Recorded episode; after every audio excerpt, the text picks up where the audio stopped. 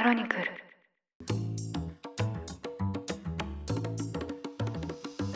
おはようございます。10月28日金曜日。ニュースコネクトあなたと経済をつなぐ5分間。パーソナリティの竹村由紀子です。この番組では1日1つ5分間で世界のメガトレンドがわかるニュースを解説していきます。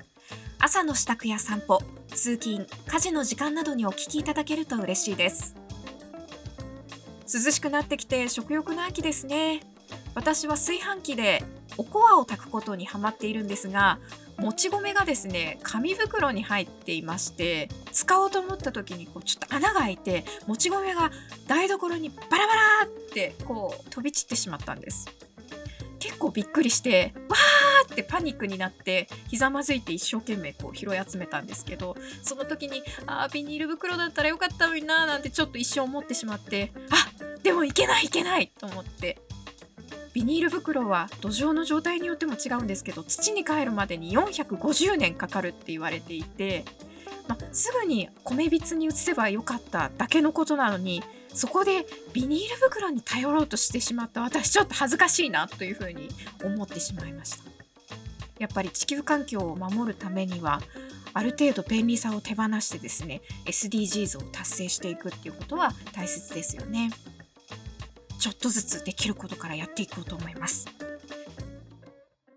今日はこちらのニュースをお伝えします11月6日に開幕する COP27 国連の気候変動枠組み条約第27回締約国会議を前に、事務局は26日、最新の報告書を公表しました。地球の気温は今世紀末までに産業革命前よりおよそ2.5度上昇する恐れがあるということです。地球温暖化対策の国際的な枠組み、パリ協定で各国政府は世界の平均気温の上昇幅を1.5度に抑えることを目標に掲げています。ただ報告書では各国政府が気候変動に関する公約を達成できていないと指摘しています。昨年の COP26 では、すべての国が気候変動対策を見直して強化することで合意したんですが、実際に計画を見直して国連に提出したのは193カ国中、わずか24カ国だったということです。これに対し国連の担当官は失望をあらわにしています。さらに WHO 世界保健機関は気候変動が人間の健康に重大な被害を及ぼしているとの分析結果を公表しました。猛暑や熱波など極端な高温による死者はおよそ20年間で1.7倍に増え、干ばつなどによる食料不足も深刻化、気温の上昇によって蚊が媒介するデング熱など病気への感染リスクも高まっています。また、世界各地で大雨により記録的な洪水が相次いで発生しました。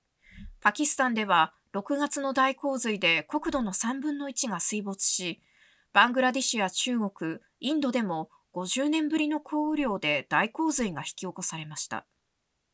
その他にもオーストラリア、ブラジルなどで洪水が相次ぎ、2020年から2021年にかけて延べ数千人が死亡したとされています。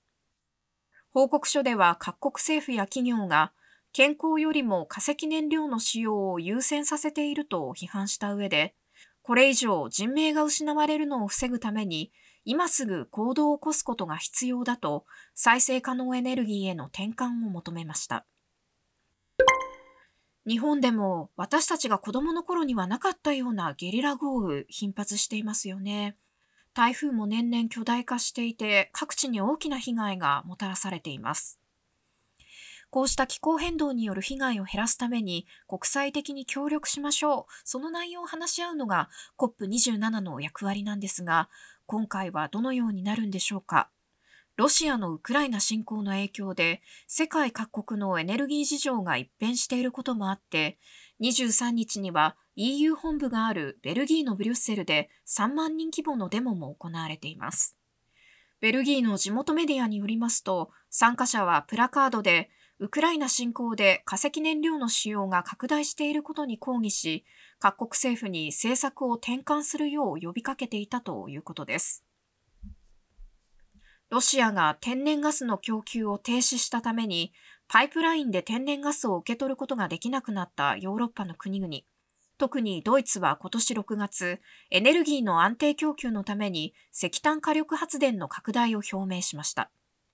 オランダ、ギリシャなども同様に石炭火力発電を拡大する方針です。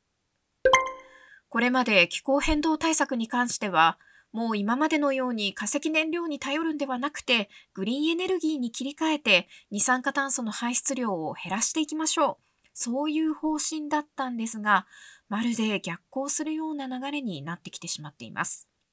さらに気候変動問題をめぐるアメリカと中国の協議も今年8月、ペロシ下院議長が台湾を訪問した影響で中断されたままとなっています。こうした状況を考えますと、11月6日に開幕する COP27 での話し合いは難航することが予想されます。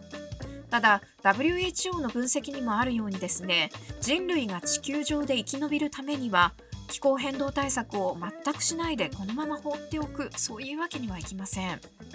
各国政府が理想論だけではなくて現実的な具体策をどこまで出すことができるのかまた番組でも COP27 についてご紹介しようと思います。ニュースコネクトお相手は竹村由紀子でした。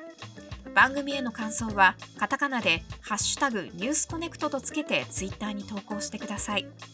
もし番組が気に入っていただけましたらぜひフォローしていただけると嬉しいです。それでは良い一日をお過ごしください。